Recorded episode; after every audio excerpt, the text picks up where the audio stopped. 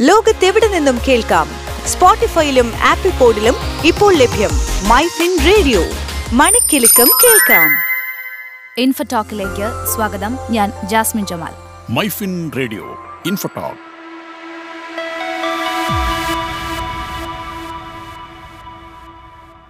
സ്വർണം. അത് എല്ലാ കാലത്തും ഏറെ വൈകാരികമായ അടുപ്പം പുലർത്തുന്ന ഒരു സംഗതിയാണ്. സ്വർണോപഭോഗത്തിന്റെ കാര്യത്തിൽ ഏറെ മുന്നിലാണ് ഇന്ത്യ. സ്വർണത്തിനുള്ള സുരക്ഷയാണ് ഓരോ ഇന്ത്യക്കാരന്റെ മനസ്സിലും ഇത്ര ശക്തമായി ഈ മഞ്ഞ ലോഹത്തെ ഉറപ്പിച്ചിരിക്കുന്നത്. ലോകത്തിലെ മൊത്തം സ്വർണ ഉപഭോഗത്തിന്റെ നാൽപ്പത് ശതമാനത്തോളം ഇന്ത്യയിലാണ്. ഇന്ത്യൻ ജനതയുടെ പ്രത്യേകിച്ച് കേരളീയർക്ക് സ്വർണവുമായുള്ള ബന്ധം വളരെ വൈകാരികമാണ്. ആഭരണമായും നിക്ഷേപമായുമെല്ലാം സ്വർണത്തിന്റെ പങ്ക് വളരെ മൂല്യമുള്ളത് തന്നെയാണ്. തലമുറകളായി സ്വത്ത് സമാഹരിക്കുന്നതിനുള്ള ഒരു രൂപമായി സ്വർണം ഉപയോഗപ്പെടുത്തി വരുന്നു. പാവപ്പെട്ടവനാകട്ടെ പണക്കാരനാകട്ടെ അവരുടെ ഒക്കെ നിക്ഷേപ പോർട്ട്ഫോളിയോയിൽ സ്വർണം തിളങ്ങി തന്നെയാണ്.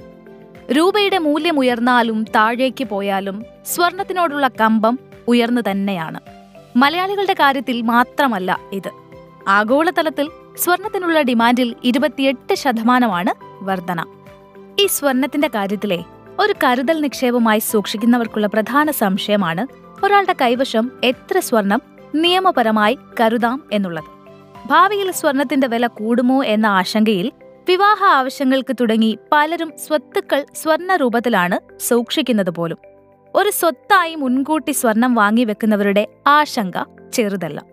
വല്ല ഇൻകം ടാക്സ് റെയ്ഡോ മറ്റോ ഉണ്ടായി വീട്ടിലെ സ്വർണം പിടിച്ചെടുത്താലോ എന്നൊക്കെയുള്ള ആശങ്ക ഒട്ടുമിക്ക ആളുകൾക്കും ഉണ്ടാകും.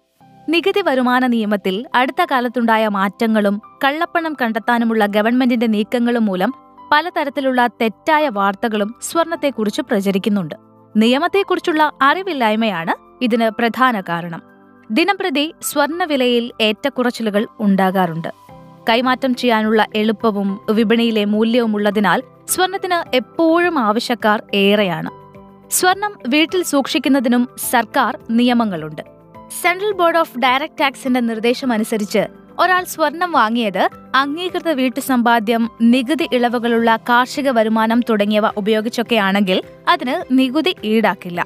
കൂടാതെ വീട്ടിൽ സൂക്ഷിച്ച സ്വർണം നിർദ്ദേശിച്ച പരിധിക്കുള്ളിലാണെങ്കിൽ അധികൃതർ റെയ്ഡിൽ പോലും പിടിച്ചെടുക്കില്ല എന്ന് മനസ്സിലാക്കുക.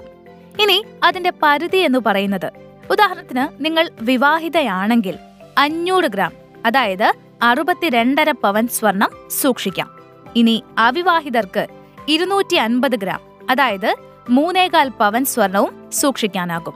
പുരുഷന്മാരാണെങ്കിൽ നൂറ് ഗ്രാം സ്വർണം അതായത് പന്ത്രണ്ടര പവൻ സ്വർണം കയ്യിൽ സൂക്ഷിക്കാം. ഇനി പ്രധാന സംശയം ഇത്ര മാത്രമൊക്കെ സ്വർണം സൂക്ഷിക്കാൻ പാടുള്ളൂ എന്നാണോ? അല്ല ആയിരത്തി തൊള്ളായിരത്തി അറുപത്തിയെട്ടിലെ സ്വർണ നിയന്ത്രണ നിയമം ആയിരത്തി തൊള്ളായിരത്തി തൊണ്ണൂറിൽ റദ്ദാക്കിയതോടെ ഉറവിടവുമായി ബന്ധപ്പെട്ട മാനദണ്ഡങ്ങൾ പാലിച്ചാൽ ഒരാൾക്ക് എത്രത്തോളം സ്വർണവും ആഭരണങ്ങളും വീട്ടിൽ സൂക്ഷിക്കാമെന്നതിന് പരിധിയില്ല. സെൻട്രൽ ബോർഡ് ഓഫ് ഡയറക്റ്റ് ടാക്സിന്റെ വിജ്ഞാപനമനുസരിച്ച് സ്രോതസ് വെളിപ്പെടുത്താനാകുമെങ്കിൽ ഒരു വ്യക്തിക്ക് എത്ര സ്വർണം വേണമെങ്കിലും കൈവശം വെക്കാം എന്ന് ചുരുക്കം. അത് പാരമ്പര്യമായി കിട്ടിയതാവാം അല്ലെങ്കിൽ സ്വന്തം വരുമാനം കൊണ്ട് വാങ്ങിയതോ ആയിക്കൊള്ളട്ടെ വിഷയമൊന്നുമില്ല. ഒരു വ്യക്തിക്ക് വീട്ടിൽ സൂക്ഷിക്കാൻ കഴിയുന്ന സ്വർണാഭരണങ്ങൾക്കോ വെള്ളിക്കോ കണക്കില്ല എന്ന് നമ്മൾ പറഞ്ഞല്ലോ. എന്നിരുന്നാലും ഒരു നിശ്ചിത പരിധിക്ക് മുകളിൽ സ്വർണം വെള്ളി അല്ലെങ്കിൽ വിലയേറിയ ലോഹങ്ങൾ കൊണ്ട് നിർമ്മിച്ച ആഭരണങ്ങൾ വീട്ടിൽ സൂക്ഷിക്കുന്നുണ്ടെങ്കിൽ എന്തൊക്കെയാണ് നമ്മൾ പ്രധാനമായും ശ്രദ്ധിക്കേണ്ട കാര്യങ്ങൾ എന്ന് നോക്കാം. ആദ്യം തന്നെ സ്വർണത്തിന്റെ സ്രോതസ് കൃത്യമായി വെളിപ്പെടുത്താനാകണം. അതിന്റെ രേഖകൾ സൂക്ഷിക്കണം. അതിലേക്ക് വേണ്ട നികുതി അടച്ചിരിക്കണം. ഇതിനായി സ്വർണം വാങ്ങിയ രസീത് ഉൾപ്പെടെയുള്ള രേഖകൾ കൃത്യമായി സൂക്ഷിക്കണം. മറ്റൊന്ന് നിങ്ങളുടെ വരുമാനം തെളിയിക്കുന്ന രേഖ ഉണ്ടായിരിക്കണം. അതിന് ഇൻകം ടാക്സ് റിട്ടേൺ പകർപ്പ് സൂക്ഷിച്ചാൽ മതിയാകും. പാരമ്പര്യമായോ സമ്മാനമായോ ഒക്കെ കിട്ടിയ സ്വർണമാണെന്നിരിക്കട്ടെ അത് നൽകുന്നയാൾ മുദ്ര പേപ്പറിൽ രേഖപ്പെടുത്തി നൽകിയാൽ അതും ഒരു റെക്കോർഡായി നിങ്ങൾക്ക് സൂക്ഷിക്കാനാകും. ഒരു കുടുംബത്തിലുള്ള ഓരോ വ്യക്തിക്കും നമ്മൾ ഈ പറഞ്ഞ അളവിലുള്ള കിഴിവുകൾ ലഭിക്കും.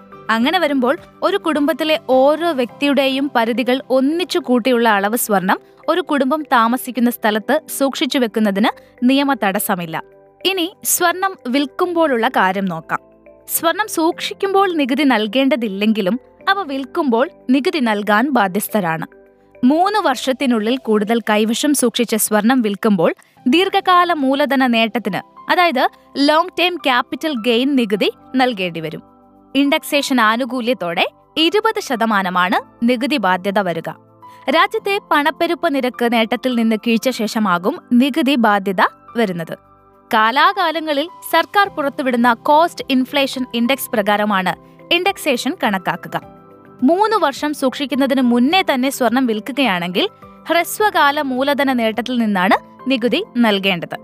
ഹ്രസ്വകാലയളവിൽ സ്വർണം വിറ്റാൽ മൊത്തം വരുമാനത്തോട് ലാഭം ചേർത്ത് ആദായ നികുതി സ്ലാബ് പ്രകാരമാണ് നികുതി നൽകേണ്ടത്. പത്ത് ശതമാനം സ്ലാബിലാണെങ്കിൽ പത്ത് ശതമാനവും മുപ്പത് ശതമാനം സ്ലാബിലാണെങ്കിൽ മുപ്പത് ശതമാനവും നികുതി ബാധകമാകും ഗോൾഡ് ബോണ്ടിലാണ് നിക്ഷേപം നടത്തിയിട്ടുള്ളതെങ്കിൽ കാലാവധി പൂർത്തിയായ ശേഷം പിൻവലിക്കുന്ന നിക്ഷേപത്തിന് ആദായ നികുതി ബാധകമല്ല എന്നുകൂടി മനസ്സിലാക്കുക.